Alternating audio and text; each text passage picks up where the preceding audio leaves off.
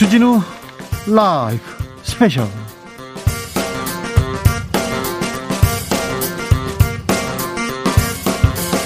(2022년 1월 29일) 토요일입니다. 안녕하십니까. 주진우입니다. 토요일 이 시간은 일주일 동안 가장 중요한 일들만 모아서 쫙 정리하는 그런 시간입니다 시사 일타 강사 두 분 모셨습니다. 양지열 변호사, 박지훈 변호사 어서 오세요. 네, 안녕하세요. 네, 한주 잘 보내셨습니까? 네, 네, 뭐 정신없이 이번 주도 아, 바쁘죠. 벌써 네. 한 주가 또 갔습니다. 1월도 다 갔습니다. 네. 그러게요. 네. 명절 연휴를 앞두시고 며칠 지나고 나면 후 2월도 한참 지나서 갑자기 2월도 짧으니까. 네. 올해도 이렇게 가면 안 되는데 음. 네. 계획대로 잘 되고 있죠. 계획대로 잘 하고 계시죠. 다 알고 있습니다. 자, 지금 이 방송 영상으로도 만나보실 수 있습니다. 네, 그렇습니다. 지금 바로 유튜브에서 주진우 라이브 검색하시고 영상으로도 만나보시기 바랍니다. 박지훈 변호사님 선물도 준비했죠? 네, 곧 민족 대명절 설 연휴입니다. 코로나 시국의 명절 어떻게 보낼 예정인지 간단하게 적어 보내주시면 좋습니다. 어디로 보내면 됩니까? 카카오톡 플러스 친구에서 주진우 라이브 검색하시고 친구 추가를 한 다음에 메시지를 보내주시면 됩니다. 주진우 라이브 스페셜 본격적으로 시작해 보겠습니다. 놓치면 안 될 중요한 소식 자 정리할 테니까요. 가만히 듣기만 하시면 됩니다. 쭉 들으시면 정리가 될 겁니다. 본격적으로 시작해 보겠습니다. 어, 중요한 재판이 정말 많이 열렸어요. 이 주는. 그래서 두 분과 자세히 좀 눈에 보겠습니다. 먼저 조국 전 장관의 배우자 정경심 전 동양, 동양대 교수 징역 4년 실형 확정했습니다. 네, 그렇습니다. 사실 이제 어, 제일 처음에 조국 전 장관 청문회 때 네. 어, 사실 처음으로 이제 표창장 위조와 관련해서 기소가 됐잖아요. 2년 5개월 전입니다. 네, 2년 5개월 전입니다. 벌써 시간이 그렇게 흘렀네요. 그리고 제가 그때 기소가 됐다는 얘기를 왜 꺼냈냐면 그 이후에 이제 주로 가장 이제 언론에서 크게 주목했던 부분 혹시 권력형 비리 아니냐. 네. 뭐 사모펀드와 관련해서 그런 지적들이 많이 있었는데 권력형 비리로 드러난 부분은 없었어요. 그렇죠. 어, 이 사모펀드로 돈을 모아가지고 대선에 나간다 그런 네. 얘기가 네. 언론에 쫙 돌았는데 그 얘기는 음, 그 얘기는 없었는데 네. 그 뒤로 이제 국민적 관심사를 많이 모았던 부분은 이른바 학력 위조와 관련된 부분 표창장 위조 네, 표창장을 위조한 게 아니냐라는 게 중심이 됐었는데 네. 그 표창장과 관련해서 그 증거로 쓰였던 동양대 PC 네. 거기서 나온 내용들을 표창장 위조의 증거로 쓸 수 있느냐 없느냐가 다퉈졌는데 지난 시간에 두 변호사님들께서 지난해 11월 대법원에서 네. 위법 증거들은 음. 쓸수 없다는 대법원 판례가 있었습니다. 그러니까 내용이 뭐냐면 이런 거예요. 다른 사람 누군가 예를 들어서 제 거를 가져가서 보려면 네. 검찰이 제 동의를 받았어야 된다라는 거여서 음. 그렇게 동의를 받지 않고 안을 내용을 들여다본 건쓸수 없다라는 그렇죠. 거거든요. 그게 이제 지난해 11월에 나왔던 건데 이번에는 대법원이 어떻게 봤느냐면 아 그게 정경심 전 교수가 이 휴게실에 방치한 지 3년이 지나서 검찰 입장에서 그게 누구 누가 주인이 누군지 알 수가 없는 상황이었다. 그러니까 어, 정경식 교수 허락을 받지 않았다 하더라도 그때 관리를 하고 있었던 동양대 조교 허락을 받고 가져간 건 적법하다고 본 겁니다. 자, 일단은 사실은 우리 조금 쉽게 말씀드리면 형사재판 같은 경우는 증거가 필요합니다. 증거 재판입니다. 그 증거는 적법하게 취득한 증거여야 되고요. 네. 위법하면 그 증거를 토대로 사실관계를 인정할 수가 없습니다. 그렇죠. 이게 이제 최고의 쟁점이 됐던 거예요. 이 네. 대법원에서 네. 과연 보관자 아니면 관리자가 어, 또 소유자가 따로 있으면 그 소유주한테 참여를 보장하고 포렌식이나 어떤 PC 압수 과정을 거쳐야 되느냐 안 하느냐 이 부분이 쟁점이 됐는데 이 같은 재판부에서 전원 합의체에 사실 주심이 돼 가지고 판단을 내렸던 게 보관자한테 다 허락 받고 다 참여한 다음에 하라는 판결을 했었고요. 또 12월 26일 날 이 사건하고 다른 건데 조국 전 장관의 1심 재판 1심 재판에서 요 대법원 판례 취지에 따라 가지고 동양대 PC는 증거 능력이 없다는 결정을 내린 바가 있습니다. 그래서 뭐그두 가지를 보면 이번에 대법원 판결도 그래 될 가능성도 있지 않을까라고 일각에 예측했지만 그렇죠. 이 재판의 연장선상에서 네. 그래서 파기환송될 거라는 전망이 전망도 있었습니다. 있었어요. 근데 그럼에도 불구하고 지금 양 변호사님 말씀처럼 3년간 이딴 사람한테 있었고 뭐 방치가 돼 있었으면 굳이 정경심 교수 거라고 보기 어렵다. 부를 필요가 없다라고 하면서 증거 능력을 인정을 해 버렸습니다. 그러니까 지금 박준 변호사 얘기했듯이 사실 뭐 저희가 막연하게 어, 같은 재판부니까 비슷하게 증거 능력이 없다고 하지 않을까요? 라고 추측을 했던 게 그냥 저희끼리 추측한 건 아니고 네. 법원의 판사도 네. 1심 법원 판사도 아, 대법원 취지 따르면 이거 증거로 못 씁니다라고 했기 때문에 그러면 어, 그게 고득의 끄덕이가 지겠구나라고 했었는데 이번에는 아니다. 이거는 예외다. 다른 상황이다라고 본 겁니다. 네. 좀 아쉬운 부분은 좀 있어요. 이제 법원 판례가 이제 만들어지고 있는 부분이 있는데 어떤 부분이냐면 3년간 지금 안 관리를 안 했으니까 정경심 교수 거 아니라는 시가 됐는데 어? 또 다른 얘기를 좀 많이 하고 있어요. 그렇다면 3년 동안 관리하는 내 물건이 많을 텐데요. 3년간 방치된 거랑 똑같은 거잖아요. 예. 3년간 방치됐으면 훼손의 가능성도 되게 높아 보이는 거거든요. 아. 오히려 그렇다면 3년간 방치가 되기 때문에 소유자든 관리자든 좀 부르는 게더 맞지 않나 이런 반박이 또 가능하거든요. 사실 뭐 대법원 판례상으로는 소유자가 관리자가 아니기 때문에 큰 상관이 없어서 이런 압수 절차가 위법이 아니라고 하지만 앞으로 이제 이런 일이 생겼을 때 또 똑같이 판례를 적용할 수 있을지는 좀 지켜봐야 될 것 같습니다. 이번 대법원 판결 조국 전 장관의 재판 그리고 다른 재판에 어떤 영향을 미칠까요? 지금 1심 재판이 아까 이제 조국 전 장관하고 정경심 교수도 공범으로 기소된 부분이 있어요. 이른바 이제 7대 스펙 중에서 두 개 정도는 조 전 장관도 관여를 했다라고 그렇게 검찰은 본 거거든요. 그래서 이건 새로 시작한 재판인데 사실 그 재판부에서 조금 전에 말씀드렸다시피 어, 동양대 PC하고 자택에서 압수한 PC 이거 내용을 쓸 수 없을 것 같다라고 했더니 검찰이 이의 신청을 해서 그 재판이 잠깐 중단된 상황이거든요. 네. 재판부 기피 신청도 네, 했죠. 재판부를 기피를 하겠다. 우리 이 재판부에서 재판 못 받겠다고 한 건데 대법원에서 이번에 그 동양대 PC 증등을 인정했기 때문에 사실 그 1심 재판부가 좀 어, 중간에서 모양이, 모양이 우스워져 버린 네. 셈이 된 거죠. 아니 우리는 그렇죠. 대법원에서 그렇게 하라는 줄 알고 따라해는 한 것 뿐인데라고 했는데 대법원이 어 잘못 따라했어 이렇게 하는 아니 그러면 지금 조국 전 장관 재판부는 이 대법원을 따라야 됩니까? 아니면 저 대법원을 따라야 됩니까? 음. 결국 신급 구속이 됩니다. 우리 법원 음. 판례는 그렇지만 안 따라도 그만이에요. 그래서 판단을 그대로 할 수 있어요. 지금 얘기했던 것처럼. 그렇지만 이 신청에 기피를 검찰이 했다고 하거든요. 그래서 부담스러울 겁니다. 왜냐하면 대법원 판결이 지금 나온 상황이기 때문에 바뀔 가능성도 있고요. 막 바꾼다 해가지고 잘못됐다 보기도 어렵고 그냥 또 밀어붙일 가능성도 있습니다. 밀어붙인다면 이 부분 무죄가 될 수도 있고요. 항소심에서 다시 또 판단을 받을 수 있는 부분이 아닌가 생각이 듭니다. 어, 네. 어, 정경심 전 동양대 교수 어, 유죄가 나온 날, 유죄가 확정된 날, 김학의 전 법무부 차관의 파기환송심 재판도 열렸습니다. 김학의 전 차관 무죄를 선고받았습니다.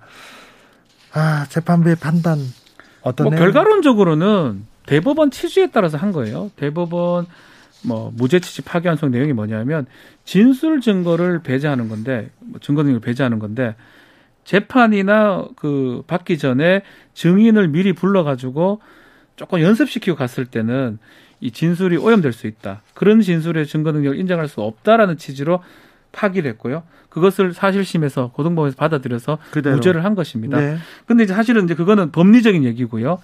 이제 많은 국민들은 사실은 9년 전을 떠올릴 수밖에 없어요. 성접대 의혹 동영상이 지금 나와 있어요. 동영상이 있었어요. 국민들은 사실은 어떤 사실관계, 어떤 동영상, 예 그런 것들을 보고 저 사람 잘못했다.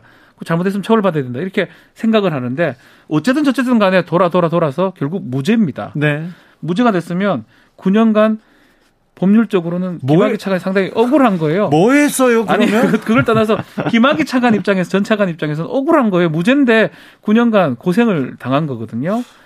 근데 또 더 더 더 들여다 보면 그 과정에서 기소를 늦게 하고 경찰과 검찰이 의견이 대립되고 결국은 두 번, 세 번 이렇게 조사를 하는 과정에서 검찰의 봐주기 부분, 그렇죠. 공수처가 설립될 수 있는 계기가 됐던 사건이 아니겠습니까? 네. 결론적으로는 또 이게 무죄가 돼버렸기 때문에 사실은 사실은 제가 지난주에 여기서 얘기를 했어요. 이번 주는 재판의 주가 될 것이다. 재판의 네. 주가 된 건 맞아요. 판결 선고가 많았고 가장 비교되는 재판 같아요. 김학의는 무죄, 정경심 교수는 유죄, 4년. 국민들이 받 국민들이 이제 법률가들이 아니기 때문에 네. 받아들였을 때는 조금 납득하지 못하는 결과가 결국 되지 않았을까 생각은 듭니다. 검찰 역사상 최악의 봐주기 아닙니까? 성접대 의혹은 아예 공소시효가 뭐 끝났다고 수사도 안 했고요. 뇌물도 겨우겨우 꾸역꾸역 기소했는데 무죄. 그러니까 아직도 좀 혼돈스러워 하실 분들이 있을 수 있어요. 그러니까 2013년에 처음 공개가 2013년 3월이었죠.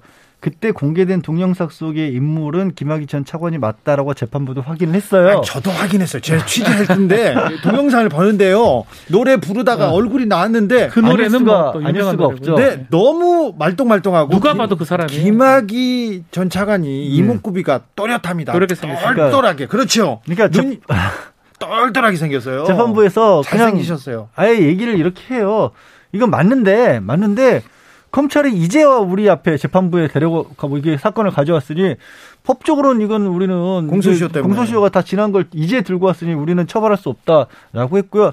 그럼 뭘 유죄 무죄로 다투냐면 그 사건 말고 말고 또 다른 이제 네, 최모 씨라는 건설업자에게 또 뭐 이것저것 받은 게 있다라는 거예요. 최모 씨가 이것저것 뇌물로 줬다고 얘기를 했는데 했어요. 근데 문제는 뭐냐면 우리가 이것도 좀 잘못된 부분은 분명히 맞은 게 검찰이 수사를 끝내고 재판을 넘기면 그다음부터는 모든 일의 중심은 법원을 중심으로 돌아가야 되는 거예요. 법원에서 재판에서 따져가 네, 재판에서 따져가고 새로운 증거 뭐 새로운 수사 이런 거 있어서는 안 되는데 이상하게 그 김학의 전 차관 그 최 씨를 최 씨가 뇌물 줬다고 한 사건을 진행하는 과정에서 검찰이 저 법정 가기 전에 우리 검찰에도 한번 들렀다 가시죠라고 한 거예요. 뇌물 줬다고 얘기했던 사람이. 네. 그러니까 법원이 보니까 아니 이 사람이 증인으로 나와서 출석가 있어 얘기를 해야 되는데 왜 검찰에 들렸다 왔냐? 혹시 알 수 없지만 검찰에서 무슨 얘기 들었다고도 볼 수 있는 거 아니냐? 그런데 박지훈 변호사님 네. 검사들이 재판가로 재판하러 가는 사람들 증인들 불러다가 자주 얘기하는데 제 재판에 막 그런 사람들 많았는데 그러면 안 된다라는 거예요. 그래서 그거를 그 후로는 안 되겠죠. 네. 이제 이번 사건의 취지는 네. 뭐냐면 그렇게 하는 걸 막겠다라는 거거든요. 변호사님 억울해요. 내 아, 재판 때는 그러고. 아까 저희도 뭐 예전에 뭐 많이 유죄 받지는 않았잖아요. 아니 그래도 계속 끌려다녔잖아요. 그러니까 이게 그런 거를 막으려는 취지는 좋아요. 저는 좋은데 왜 그게 하필 김학의 사건에서 그게 되냐고요. 그러니까요. 변호사님 억울해요. 네. 우리 법이 우리 재판이 왜 김학인 사건 때만 일이 이렇게 그러니까요. 그래서 사람들이 이렇게 보는 거예요.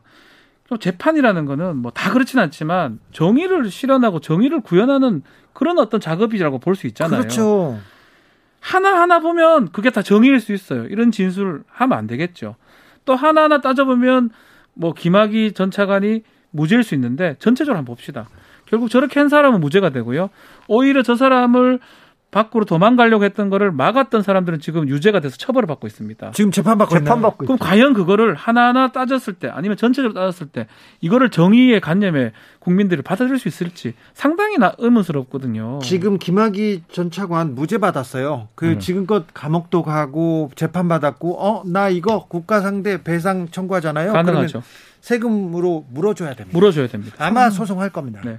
그리고요, 김학의 전 차관이 도망가려고 했지 않습니까? 수사할 때 음. 도망가려고 했는데 법무부에서 막았어요. 출입 출입을 막았죠. 이게 불법이었다고 그 사람들은 그 검사와 그분들은 재판을 받고 있죠. 처벌받을 것 같아요.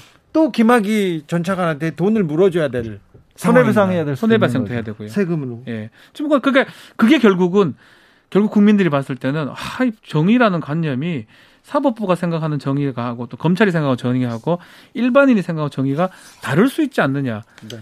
그런 생각을 할 수밖에 없게 되는 거죠. 아 당연하죠. 좀저저 지금 갑자기 제가 재판 받은 게 억울합니다. 저를 잡으려고 검사가 검사실로 증인들 다 불러가지고 말을 맞춰가지고요.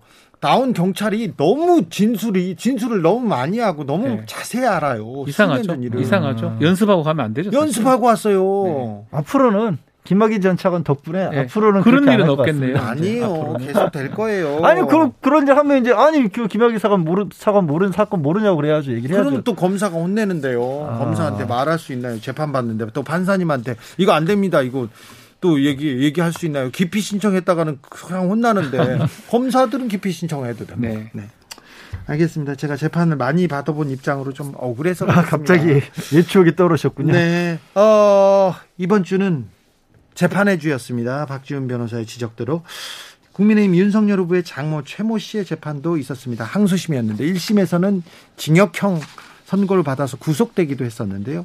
바로 항소심 재판부에서 보석으로 풀어줬어요. 그리고 2심 항소심 재판부에서 무죄를 선고했습니다. 네. 이 사건 김소라 변호사하고 요점 짚어봤는데 잠깐 듣고 올까요?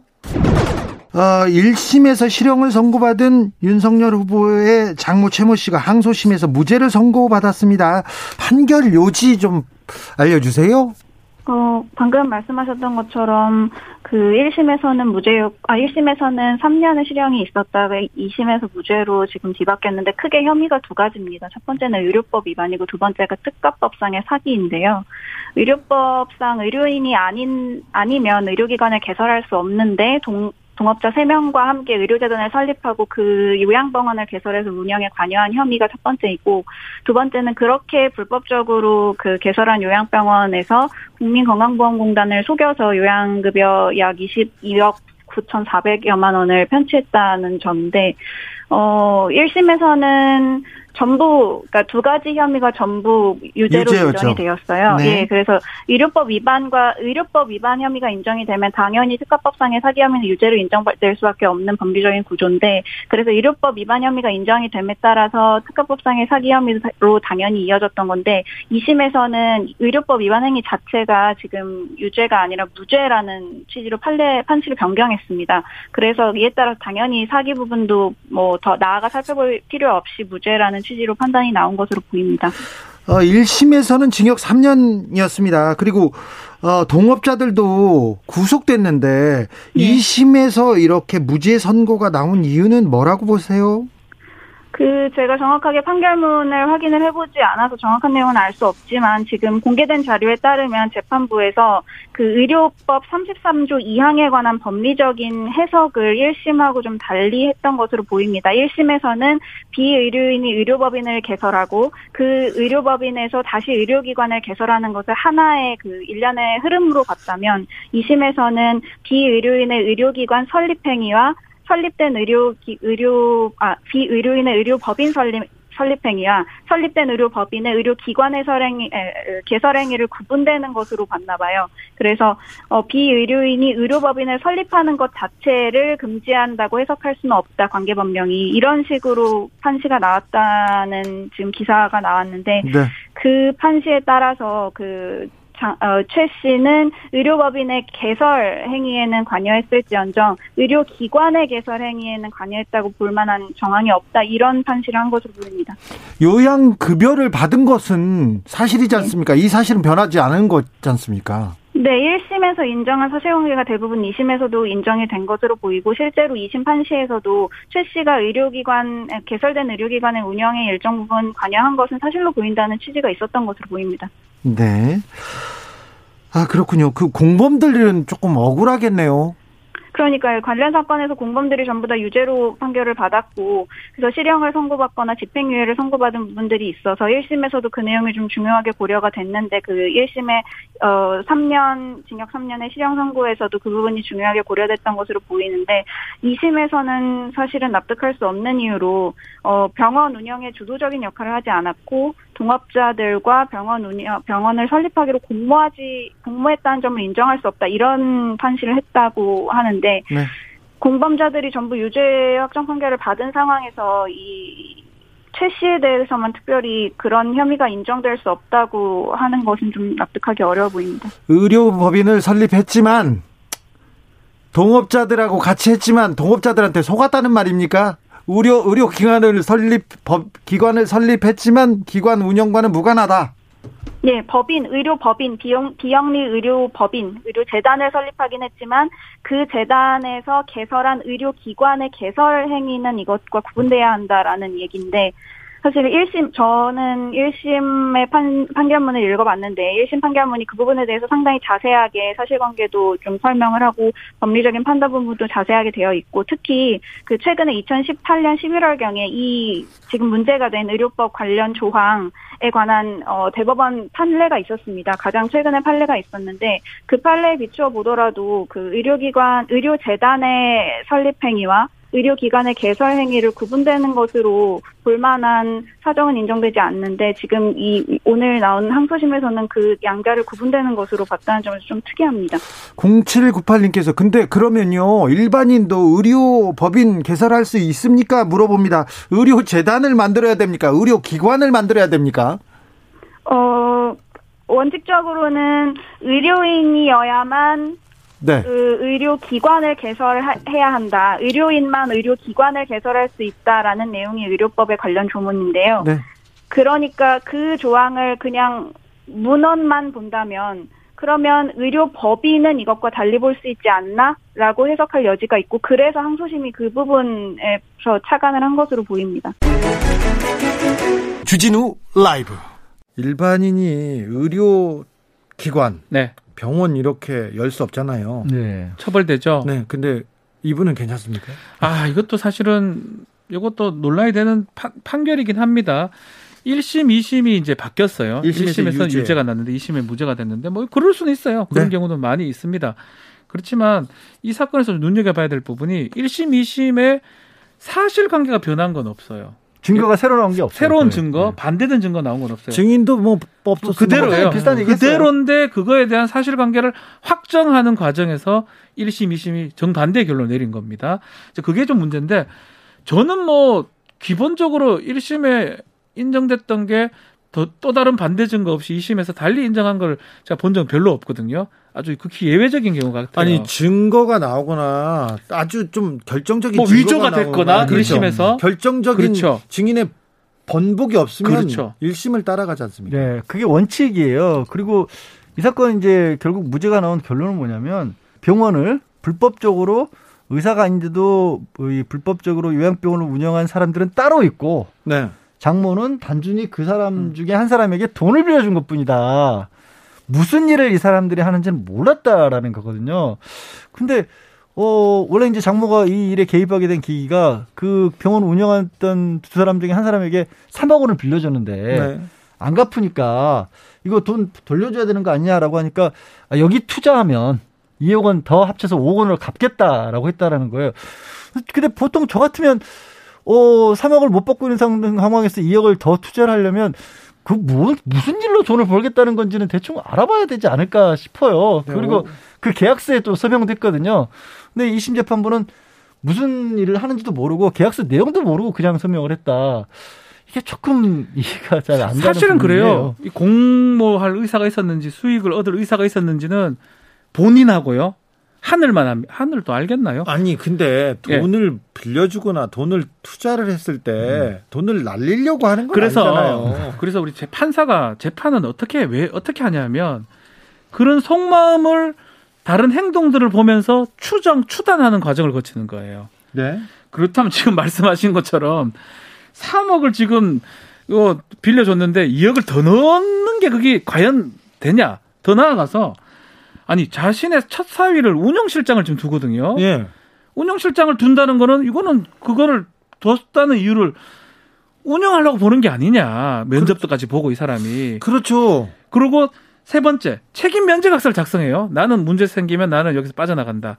그 세 가지를 봤을 때는 1심에서는 아 속마음이 같이 운영할 의사가 있었다라고 본 거고요. 네, 각서를 썼으면 에이, 이게 뭔지 알겠다. 근데 2심은 이 똑같은 걸 갖고 달리 판단합니다. 아하, 지금 말한 것처럼 3억 뭐 더 받기 위해서 2억 줄 수 있다. 아이고 뭐 운영실장 꼴랑 석 달 했는데 뭐 그게 뭐 하는 거냐라고 봤고요. 책임 면제 각서 뭔 의미가 있냐라고 판단한 거예요. 근데 아무튼 뭐 재판부의 판단입니다. 2심 판사님이 예. 네. 아 제가 그 이런 얘기 참 싫어하는데요. 왜 좀 뭔가 이게 재판이 왜 이럴까 할 때 이제 언론에서 꼭 찾아보는 게 네. 혹시 판사하고 음. 변호사나 누구 특별 관계에 있는 거 아닌가라고 찾아보니까 하필이면 네. 그 2심 재판부랑 그 부장 판사랑 어 지금 장모의 변호인 한 사람이 뭐 대학 동기고 연수원 동기고 근무도 5년 동안 같이 했다라는 거예요. 대학은 동문. 네, 동문이고. 네, 동문이고. 어, 네. 동기와 동문은 다르죠. 죄송합니다. 네, 근데 뭐냐면 저도 이, 이 얘기를 꺼낼 수 있는 근거가 뭐냐? 여기는 단순한 막연한 의심이 아니라 대법원 예규에 네. 이 정도가 되면 판사가 기피 기피 회피해라. 회피. 알아서 재판을 맡지 말아라고 돼 있는 거예요. 회피하죠. 그러니까 단순하게 무조건 저 사람들 친한 거냐 이런 의혹이 아니라 아예 법적으로도 이걸 하면 안 된다라고 돼 있는 거거든요. 근데 진행을 했어요. 여기까지도 이상한데 저는 법원의 해명이 더 이상해요. 뭐라고 했는데요? 법원에서 아니 그렇게 하면 안 되는 거 아는데 처음에 재판 시작할 때는 그 사람이 변호인이 아니었고 두 번째 재판부터 그 사람이 들어와서 나중에 들어온 게 이게 전관 예. 이 관계 때문에 들어온 거 아닙니까? 그러니까 나중에 들어왔으니까 바꿀 수가 없었다는 아니 거. 더 문제가 되는 거 그렇죠. 아닌가요? 꼼수를 부릴 수 저는 있는 거니까. 아니 되게 아니 이게 무슨 소리야? 그러면 앞으로 혹시라도 재판에 좀 부당한 음. 영향을 끼칠 거면 첫날은 안 가고 둘째 날부터 들어가면 된다는 건가? 그 법원이 왜 해명을 이렇게 하는지 모르겠어요. 더 나아가서 만약에 좀 문제가 있으면 검찰이 기피를 또 할 수 있는 거거든요.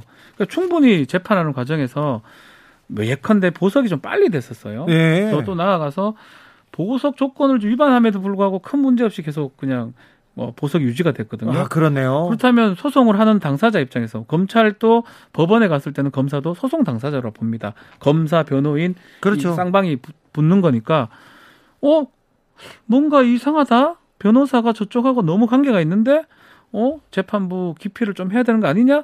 해야 되는데 또 안 했다는 측면이에요. 왜 왜 또 이걸 왜 그렇게 얘기하냐면 정경심 교수 오늘 얘기한 정경심 교수 재판에서는 엄청나게 기피를 했어요.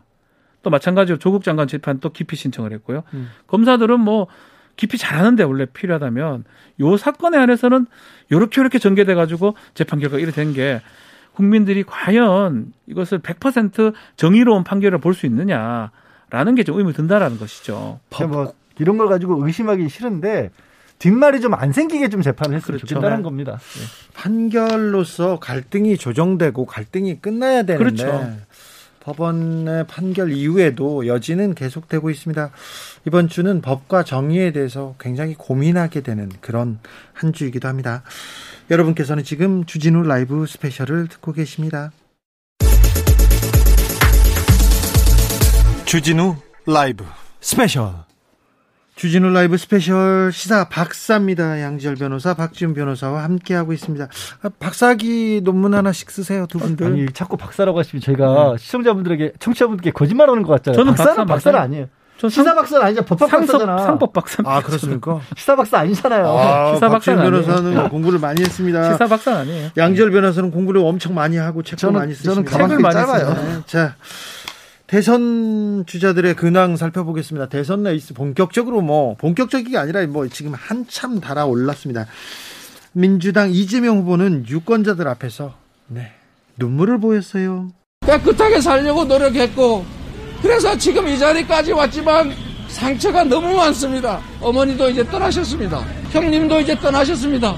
다시는 이런 일이 일어나지 않습니다. 제가 잘못했습니다. 이제 이런 문제로 우리 가족들 아픈 상처 그만 좀 해집으십시오. 이재명의 눈물 아, 좀 많이 좀 북받치셨더라고요. 네. 뭐 이제 또 평가가 좀 달라질 수는 있어요. 진정성이 느껴진다라는 평가도 있고 이거 쇼 아니냐라는 평가도 있는데 저는 이제 쇼라면 이제 이게 뭔가 준비된 거야 되는데 그 좀 제가 몇 번 봤거든요. 준비보다는 좀 북받쳐 오른다고 하나요? 네. 그런 모습이었고 특히 저 자리가 상대원 시장이에요. 성남에 가면 그 본인이 어릴 때 있었던 곳입니다. 막 그런 것들이 좀, 좀 오버랩 되면서 했던 게 아닌가. 뭐, 어쨌든 간에 뭐 눈물을 보였고, 뭐 또 본인은 이제 더 이상 울진 않겠다라고 얘기를 했는데, 눈물이 글쎄요, 뭐 지지자들한테는 어느 정도 효과는 좀 있었지 않을까. 저는 개인적으로 그렇게 보입니다.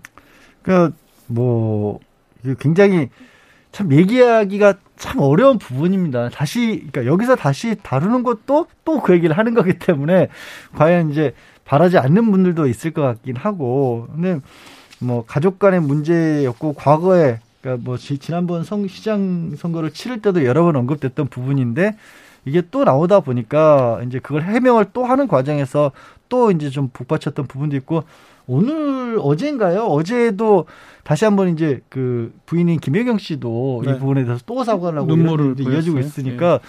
아마 그런 것들이 박준 변호사 말마서나 언제까지 그러니까 개인인 이재명 입장에서 봤었을 때는 자꾸만 이제 떠나신 분들 얘기를 가지고 이렇게 하는 것 자체가 좀 힘들었을 수 있죠 네. 감정적으로. 네. 20년 전인가 봅니다. 제가 2002년 대선 음, 때 노무현. 노무현 후보의 눈물을 봤는데 아 그때 너무 좀 짠해서 짠해서요. 주변 사람들이 다 같이 울었던. 이명박 전 대통령도 울었지 않습니까? 어, 그, 그리고 네. 네, 네, 후보들 중에서 눈물을 보인 분은 많습니다. 근데 저는 옆에서 그때 아, 가서 직접, 네. 네. 자 이재명 후보 눈물을 썼고요. 그리고는 새신책 계속 내고 있습니다. 네거티브 중단하겠다. 윤석열 후보도 함께 하자 이렇게 얘기하고요. 자 무공천 그리고 용태론 계속 민주당에서도 쇄신 쇄신론 꺼내고 있습니다. 이 부분은 어떻게 어떻게 지금 어, 대선판에 영향을 미칠까요? 음, 어쨌든 이제 뭐, 뭐 정권 교체라는 큰 얘기를 가장 많이 하지 않습니까? 뭐 이게 또 이번 대선에서 가장 중요한 이슈 중에 하나로 작용할 것이다는 얘기를 하고, 근데 그걸 떠나서도 어, 과연 달라질 수 있을까라는 뭐 생각을 하시는 분도 있을 것 같고 어쨌든지 간에 후보를 공천하지 않는다 그리고 지역구 국회의원이 출마를 하지 않겠다. 이거 굉장히 큰 거거든요, 사실. 그렇죠. 굉장히 정치인으로서 자신의 생명을 걸고 하는 얘기이기 때문에 이거 굉장히 조금 뜨겁고 음. 사실 민주당이 던지면 다른 당이 안 받을 수 없고 이 예. 부분 가지고 굉장히 토론이 계속 돼야 되는데 좀 무속에 좀 묻히긴 했습니다. 그러니까 그러게요. 이게 좀 비교, 그러니까 제가 뭐 무속을 비하한다 이런 게 아니라 좀 다른 차원의 얘기들 때문에 그 어떤 정치적인 거대 담론 자체가 좀 죽어버리는 그런 경우가 있어서 굉장히 안타깝고요. 저는 뭐 민주당이 됐든 국민의힘이 됐든 이렇게 쇄신이라든가 이런 얘기가 나오면요.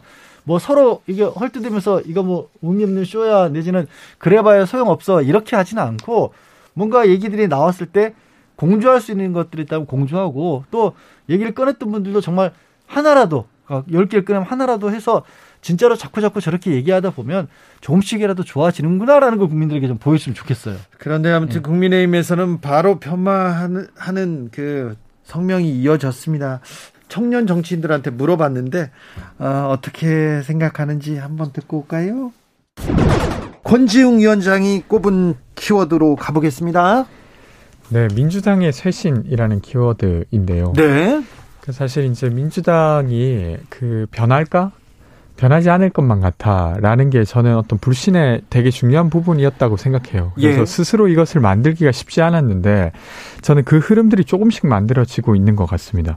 며칠 전에 이제 정성호 의원들을 비롯해서 이재명 후보와 아주 가까운 분들이 네. 정부가 만들어진다 하더라도 거기 들어가지 않겠다. 그리고 그렇게 하는 이유는 오롯이 능력 중심으로 정부를 운영하기 위함이다. 이렇게 했고 예? 오늘은 이제 송영길 대표께서 불출마를 선언하면서 어, 자신의 불출마뿐만 아니라 우리가 집권하게 되면 지방선거에서 청년들을 30% 공천하겠다고 했어요. 예. 이게 적은 일은 아니거든요. 네. 그래서 이렇게 좀 스스로 바꾸려고 하는 노력들을 보고 저는 조금 설레긴 했습니다. 네. 네, 저는 강론이나 뭐 내용적인 것에는 동의하는 부분도 있고 동의하지 않는 부분도 있는데요. 네. 어쨌든 늦었지만 어, 대표께서 송영길 대표께서 이런 어, 반성의 목소리를 내셨다는 거에는 의미를 두고 싶습니다. 뭐 내용적으로 좀 들어가면요. 어, 본인은 그, 본인께서 그 삼선을 제안하겠다고 국회의원. 네. 삼선 불출마 그 권, 그 제안하겠다 말씀하셨는데 본인께서는 이미 오선의 국회의원이시고 인천광역시장까지 하셨으면서 저는 삼선 제안에 대해서는 과연 국민들께서 진정성 있게 다가갈까에 대한 의문도 있고요. 그다음에 보궐선거 무공천에 대한 말씀도 하셨어요. 네. 이미 이것은 지난 4.7 재보선 때 본인들께서 무리한 당원 당규까지 개정해가면서 그렇게 그때는 어, 후보를 공천하고 왜 선거를 앞두고 이제 와서는 과거에 반성할 수 있는 시간이 굉장히 많았음에도 불구하고 대통령 선거를 지금 며칠 안 남기고 이 임박한 시점에 이런 쇄신안을 발표하는 것에 대해서 많은 국민들께서 어, 진정성을 느끼실 수 있을지에 대해서는 의문은 있습니다. 늦게라도 지금이라도 반성하는 것은 뭐 거기에 대한 의미를 두겠습니다. 네, 저는 일단 칭찬 할 거는 칭찬을 좀 하고 싶어요. 이번에 그 민주당의 귀책 사유로 어 선거가 생기게 된 지역에 무공천 하겠다. 그리고 이제 586 세대 대표해서 불출마하고 2030 청년 공천을 하겠다라고 한 것은 칭찬할 만한 일이죠. 네, 반갑게 생각을 하고요. 그리고 국민의힘도 이제 대구 같은 경우는 곽상도 의원의 로 인해서 생긴 지역구잖아요. 그런 경우에 불출마하는 것이 맞다고 생각합니다. 국민의힘에서 논의를 하셨으면 좋겠고요. 다만 이제 기득권이라고 할 때 우리 정치에서 최대 기득권은 양당 기득권이거든요. 거대 정당 기득권이에요. 민주당의 원죄가 있죠. 그 선거제도 개혁을 같이 해놓고 비례위성 정당 꼼수로 의석수를 확보한 부분에 대해서 어, 지금 거대 정당에만 유리하게 짜여져 있는 선거제도 그리고 정치판을 어떻게 공정하게 만들 것이냐. 당장 지금 지방선거 제도와 관련해서 국회 정개특위에서 논의하고 있거든요. 어, 이 지방선거부터 이 거대 정당 기득권을 내려놓겠다는 의지를 민주당이 실제로 보여주시기 강민지 바랍니다. 대표 민주당에 원자가 있습니까? 아 이제 가, 물론 국민의힘이 먼저 비례위성 정당을 만들었죠. 그 미, 국민의힘과 민주당 둘 다 책임이 있고요. 다만 민주당은 선거제도 개혁을 같이 한 정당입니다. 사당이 합의를 해서요. 이제 그런 부분에서 책임을 좀 더 물을 수 있는 거죠. 그 아까 말씀하신 것 중에 제가 좀 지적하고 싶은 것은 네. 대구 얘기를 하셨는데 지금 재선 재보궐이긴 하지만 재선거와 보궐선거의 좀 차이점에 대해서 아셨으면 좋겠고 그리고 어, 저희 정당은 정권 획득이 목표입니다. 당연히 이번 대구 중랑구 같은 경우에 저희 당에서 굉장히 공정한 경선을 통해 가지고 공정한 경쟁을 통해 가지고 후보를 낸다면 어, 많은 유권자분들께서 거기서 판단해 주실 것이라고 저는 생각합니다. 권지웅 위원장 저는 뭐 어쨌건 민주당이 조금씩 나아지고 있는 것 자체가 저한테뿐만 아니라 이 사회를 살아가는 많은 분들에게 그래도 좀 다행이다 이런 부분이 있을 것 같고요. 네. 근데 이것을 어떻게 잘 이어갈 건가 아니면 비워진 공간을 무엇으로 채울 건가가 저의 과제인 것 같습니다. 그래서 그곳을 채워나가는 청년들을 많이 모아내고 그 전에 정치가 하지 못했던 예를 들면 줄 세우기라든지 아니면 대의 중심으로 한다든지 이런 것들을 어떻게 극복해낼 건가 그게 저의 과제인 것 같습니다. 권지웅 위원장님 저는 이 부분에 대해서 이제 저희가 청년들이니까 네. 또 민주당 청년분들께도 한 말씀 드리고 싶은데요. 저는 뭐 송영길 대표께서 오늘 하신 말씀에 대해서 뭐 어느 정도 의미를 두고 있지만 민주당의 청년 정치인들께 물- 여쭤보고 싶은 것이 과거 조국 사태 때 다들 다 어디 계셨는지 잘 모르겠어요. 뭐 온 국민들이 그런 상대적 박탈감을 느낄 때 도들 다들 586의 앵무새 노릇 하셨지 않았습니까? 다들 감싸기 바빴고 권력형 성범죄 있을 때 2차 가해를 조직적으로 가담했었습니다. 그때 민주당의 청년 정치인들 쇄신의 목소리 안 내시고 그때 어디 있다가 이제 와서 이렇게 지금 모르겠습니다. 그래서 이 지방선거 때 민주당에서 어, 30% 청년 고천 말씀하시는데 과연 지금 민주당의 청년 들도 좀 자성의 목소리가 좀 필요하다고 생각하거든요. 권지웅 위원장 저는 뭐 여가부 폐지 이야기하는 정치인께서 이 이야기하는 건뭐 꽤 설득력이 있을까 뭐 이런 설득력이 별로 없다 이런 생각이 일단 들고 되려 어쨌건 저의 과제는 다양성이나 실용성을 가진 정치로 어떻게 바꿔낼 건가가 핵심인 것 같아요. 그랬을 때 이제 그 전에 정치가 답습했던 것을 극복해내는 게 우리의 게임일 것 같습니다. 아무튼 지금 우리 정치가 기성세대에게 과도하게 독점돼 있다라는 건 명백한 사실이잖아요. 이제 국회의원들 같은 경우도 2030 청년 비율이 4%밖에 되지 않고 지방의회도 다르지 않고요. 이런 정치판을 어떻게 하면 더 세대적 다양성을 대변하는 그런 정치로 만들 것이냐, 어떻게 하면 새로운 흐름이 어, 우리 정치로 어, 고여 있지 않고 흐르게 만들 것이냐, 어, 이런 것들은 모든 정당들이 다 고민해야 될 것이라고 생각하고요. 우리 각 당에 있는 청년 정치인들도 함께 힘 모았으면 좋겠습니다. 주진우 라이브 이 담론이 아무튼 이렇게 뜨겁습니다. 근데 뭐 똑같아요. 네거티브를 하지 않겠다는 게또다 네거티브가 되는 거예요. 네. 이 뭐 지금 김용태 위원장 말로는 송영길 그거 뭐, 마- 뭐 의미 있냐 이런 또 네거티브 안 하는 거를 또 네거티브 뭐 이런 느낌으로 지금 보이는데 네. 불출마 선언 어쩌면 좀 이렇게 지금 지금 구도에서 좀 바꾸려고 민주당이나 이재- 이재명 후보가 뭐 하는 거고요. 어느 정도는 먹히지 않나. 그렇지만 2탄, 3탄 나오는 것도 봐야 될 것 같고요. 네. 윤석열 후보도 공약을 내놓고 있습니다. 선이 굵게 청와대 해체 들고 나왔습니다. 오, 뭐라고 했는지 듣고 올까요? 제가 대통령이 되면 에, 기존의 청와대는 사라질 것입니다. 조직 구조도 일하는 방식도 전혀 다른 새로운 개념의 대통령실이 생겨날 것입니다.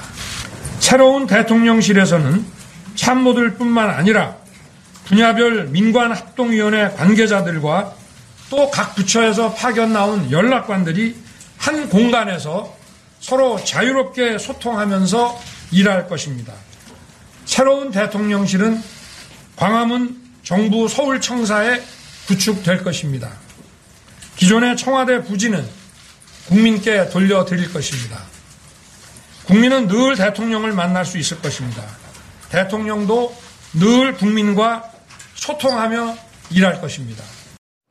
문재인 대통령도 그 전 대통령 후보들도 어, 청와대를 옮기겠다는 이런 약속은 많이 했었습니다. 네. 근데 잘 되지 않았어요. 문 대통령 공격보다 한 발짝 더 나간 것 같아요. 네. 그러니까 문 대통령은 청와대 집무실을 광화문으로 옮기겠다라는 정도였지 직무 자체를 아예 바꾸겠다는 음. 개념은 아니었고 청와대 해체, 청와대를 해체해야겠다라는 거거든요. 근데 뭐 공약이긴 합니다만 뭐 이게 사실 대통령제 국가의 특징이라는 게 있거든요, 분명히. 그러니까 우리가 뭐 의원 내각제를 택하고 있는 데도 있고 대통령제를 택하는 것도 있고 우리 헌법에서 대통령제를 채택하면서 대통령에게 이러저러한 일을 해나라고 맡겨놓은 것도 있거든요.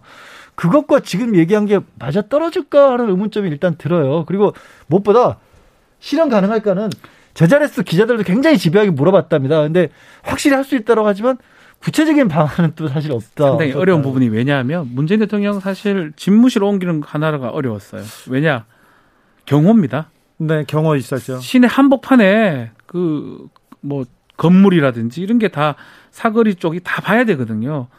경호 부분 때문에 보안 경호 때문에 과연 쉽 쉬울까요? 그거를 그래서 어, 문재인 대통령이 사실 못했잖아요. 본인들이 공약을 해놓고 문재인 대통령은 말을 던지잖아요. 네. 굉장히 지키려고 노력하는 고민하는 고민. 그런데 이 공약은 지키려고 굉장히 노력했는데 박지훈 변호사 지적대로 이 어, 경호실에서 나서서 이 불가론을 이렇게 설명하고 그리고 나서는 그리고 나서는 또 영빈관 의전 있지 않습니까? 네. 누구 손님이 오면 맞고 음. 그 그 맞고 이게 회의를 해야 되는 장소들 이런 걸 따져보니 청와대를 집무실을 옮길 수 없었다는 얘기를 제가 좀 취재한 적이 있습니다. 그렇죠. 그래서 결국 이제 광화문으로 다 옮기는 게 이 구체적인 내용들은 없습니다. 아주 그냥 결과 얘기해요. 만날 수 있고 일을 그렇게 하고 그렇게 보지는 돌려주고 하는 이렇게 결과 얘기인데 사실은 과정이 더 중요한 공약이거든요. 이거는 사실. 그래서 그 과정 뭐 보안 부분은 어떻게 해결하고 경호 네. 부분은 어떻게 해결하고 어디서 어떻게 할지가 좀 나오면 좀 좋은 공약인데 윤석열 후보는 보입니다. 언제든 국민을 만날 수 있는 그런 대통령 되겠다 이렇게 얘기했는데 이게 이재명식이거든요. 근데 이재명 성남시장 시절에 네, 맞아 그렇게 했었어요. 아, 집무실을 열어놨어요. 네. 그래서 거기 안에서 집무실에서 얘기를 하고 있잖아요. 음. 그러면 애들이 들어와요. 아, 초등학생들이 네. 와가지고 맞아요. 사진을 막 찍고. 음. 어, 시장 아저씨, 시장 할아버지 사진 찍어주세요. 그러면 시, 얘기를 하다 가서 사인을 하고 사진을 찍어주고 음. 오고 그런 적이 몇 번, 한번뭐 미팅에 서너 번씩 있었어요. 네, 뭐, 음. 제가 또 성남시에 살고 있습니다. 네. 뭐, 그래서 그런 건 아닌데. 근데 대통령. 저희 아이들이 그, 뭐, 이렇게, 견학 가기도 하고 뭐 그렇더라고요. 음. 미국의 백악관하고 비슷하게 지금 운영되는 것 같아요. 네. 미국 백악관은 우리 하나 알아야 되는 게 공개하기도 하고 뭐 옆에 앞에까지 오기도 하고 뭐 하잖아요. 근데 다 경호를 하고 하는 거거든요. 네. 그냥 되는 건 아닙니다. 그 백악관도 정확히 말해서 이스트윙은 아예 접근이 불가능하고요. 네, 그런 데도 네. 있고요. 민간인이 갈 수 있는 제가 가, 한번 갔다 오긴 했거든요. 이스트윙도 들어갔어요? 아, 거긴 못 들어가죠. 그러니까 제가 뭐라고 안에는 저도 들어가 봤죠. 근데 네. 차라리 그 저는 뭐 이재명 후보도 그렇고 윤석열 후보도 그렇고요. 그렇게 얘기했으면 좋겠어요. 요즘 같은 시대에 왜 사무실까지 어렵게 돈 들어가면서 옮겨요? 하루에 한 시간 정도 비대면으로 음. 유튜브 통해서 네트워크로 국민들과 직접 소통할 수 있는 잘 시간을 만들겠다. 그게 더 현실적이지 않을까요? 아무튼 네 청와대를 청와대를 해체하겠다. 그런데 기자들이 집요하게 그럼 어떻게 해요? 이런 얘기를 물어봤다는데 그때 답은 없었다고 합니다. 아, 그런데 제가 그 자리에 있었으면 이 질문을 했을 것 같아요. 어, 뭐라고요? 아니 김건희 씨가 영빈관 없애자고 했는데 그래서 그래요 이렇게 물어봤을 것 같아요. 아니 그거 재미 궁금하잖아요. 답하기 곤란하죠. 근데. 아, 그 기자들이 질문한 적이 없다고. 영빈관은 우리 알다시피 국빈들을 맞는 아주 중요한 장소거든요. 아니 근데 영빈관 없애겠다고 하셨잖아요. 아니 근데 저기 그렇게 얘기했잖아요. 이미 그 그 저 배우자하고 따로 생각이 다 따로 있는 거라고. 아 그래요? 네. 아니 그러시지. 이미 이미 뭐 아니 제가 제가 그 자리에 있었으면 네. 그, 그 질문을 했을 거라고요. 네. 자 그리고 윤석열 후보 청와대 해체와 함께 쇼는 안 합니다. 저는 어? 문재인 대통령 쇼통령이다. 문재인 정부는 쇼하고 자화자찬만 한다 이렇게 얘기했는데 음. 여기에 대해서는 탁현민 청와대 의전 비서, 비서관이 할 말이 많았습니다. 탁 비서관의 쇼 이야기 좀 듣고 오겠습니다. 어, 야당에서 야당에서 쇼는 잘한다 이런 얘기 계속 나옵니다. 문재인 대통령 보고 쇼통령이라고 이런 비판도 하고 탁현민이 쇼를 잘해가지고 대통령만 돋보이게 만들었다 이런 비판이 있는데 어떻게 어떤 생각 드십니까? 글쎄요. 대통령은 국가의 상징이죠. 그러니까 모든 국민들을 우선해 놓고 행사나 국가의 어떤 중요한 것들을 보여줘야 하지만 네. 현실적으로 그게 불가능하기 때문에 우리는 어떤 상징을 선출한 거고 그 상징으로서 대한민국의 국격을 드러내는 일이 아마 그쪽에서 얘기하는 이제 쇼라는 걸 텐데 네. 저는 뭐 제가 그걸 꼭 굳이 잘했다고만 생각하지는 않아요. 그러나 그게 필요했다고는 생각합니다. 네. 어, 대한민국 국격을 드러내는 여러 가지 방법이 있겠지만 뭐 국내든 국외든 대통령의 품격과 이런 것들을 드러내는 것이 대통령 개인의 어떤 자질이나 홍보를 위해서 하는 게 아니라 대한민국을 위해서 했던 일이기 때문에 뭐 그걸 비난한다는 건 좀 저는 이해하기가 좀 어렵습니다. 네. 국민의힘 윤석열 후보가 문재인 정부 문제점은 쇼와 자, 자화자찬이다 이렇게 비판하면서 저는 쇼는 안 하겠다 이렇게 했는데 어떻게 보셨습니까? 글쎄요. 뭐 그것도 같은 맥락인데 그 윤석열 그 후보가 이야기하는 쇼라는 게 저는 뭐 크게는 국가의 어떤 공식 기념 행사부터 또 해외 순방 때에 우리나라의 국격을 드러내는 일들인데 그런 것들을 하지 않고 어떤 방법들이 있는지 만약에 대통령이 되시면 뭐 눈여겨 보면 될 일이라고 생각을 합니다. 네. 지금 임기 말인데 지지율이 굉장히 높다, 높, 높습니다. 지지율이 높은 이유가 뭐라고 청와대에서는 보고 있습니까?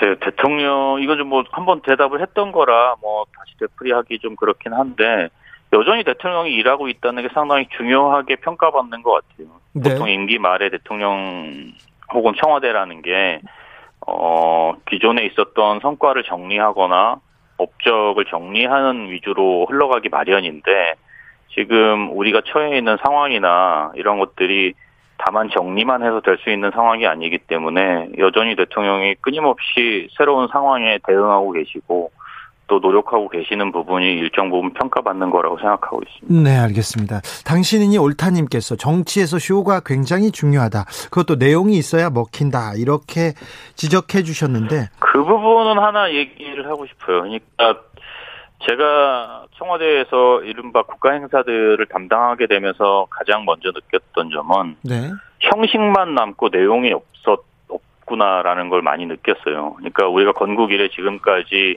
여러 국가 기념 행사들을 진행했고 또 국가 차원의 여러 가지 일들이 있었는데 이게 세월이 흐르다 보니 그 내용은 사라지고 형식만 남은 거예요. 네. 뭐 예를 들면 광복절은 광복의 기쁨이나 이런 것들이 드러나야 되는데 그런 것들은 사라지고 의례만 남아 있다는 거죠. 네. 그래서 제가 많이 노력했던 부분은 그게 성공적이었는지는 모르겠지만 어 이야기를 좀 담고 싶었어요. 서사라고 해도 좋고 네. 스토리텔링이라고 해도 좋은데 우리가 왜 그런 기념 행사들을 만들었고 또 기념할 만한 것들 혹은 추억할 만한 것들을 국가의 이름으로 하고 있는지에 대한 그 서사를 좀 담고 싶어 그런 노력들을 했던 것 같습니다. 네. 탁현민이 그 형식의 서사를 담기 위해서 노력할 때마다 이게 또 이거는 이렇습니다. 의례적으로 이래 왔습니다 하면서 이게 바꾸, 바꾸는 게 쉽지만은 않았을 텐데요. 음, 그렇죠. 대통령 책상에 있는 물 한 잔을 옮기는 것도 상당히 어려운 일이죠. 그동안에 해왔던 관례가 있고 그 물잔이 그 위치에 있는 이유가 있거든요. 그런데 그보다 중요한 건 뭐 우리 눈앞에 있는 현실을 부정하는 것에서 출발하지 않으면 새로운 형식이나 새로운 내용을 담아내기는 어렵죠. 네. 주진우 라이브.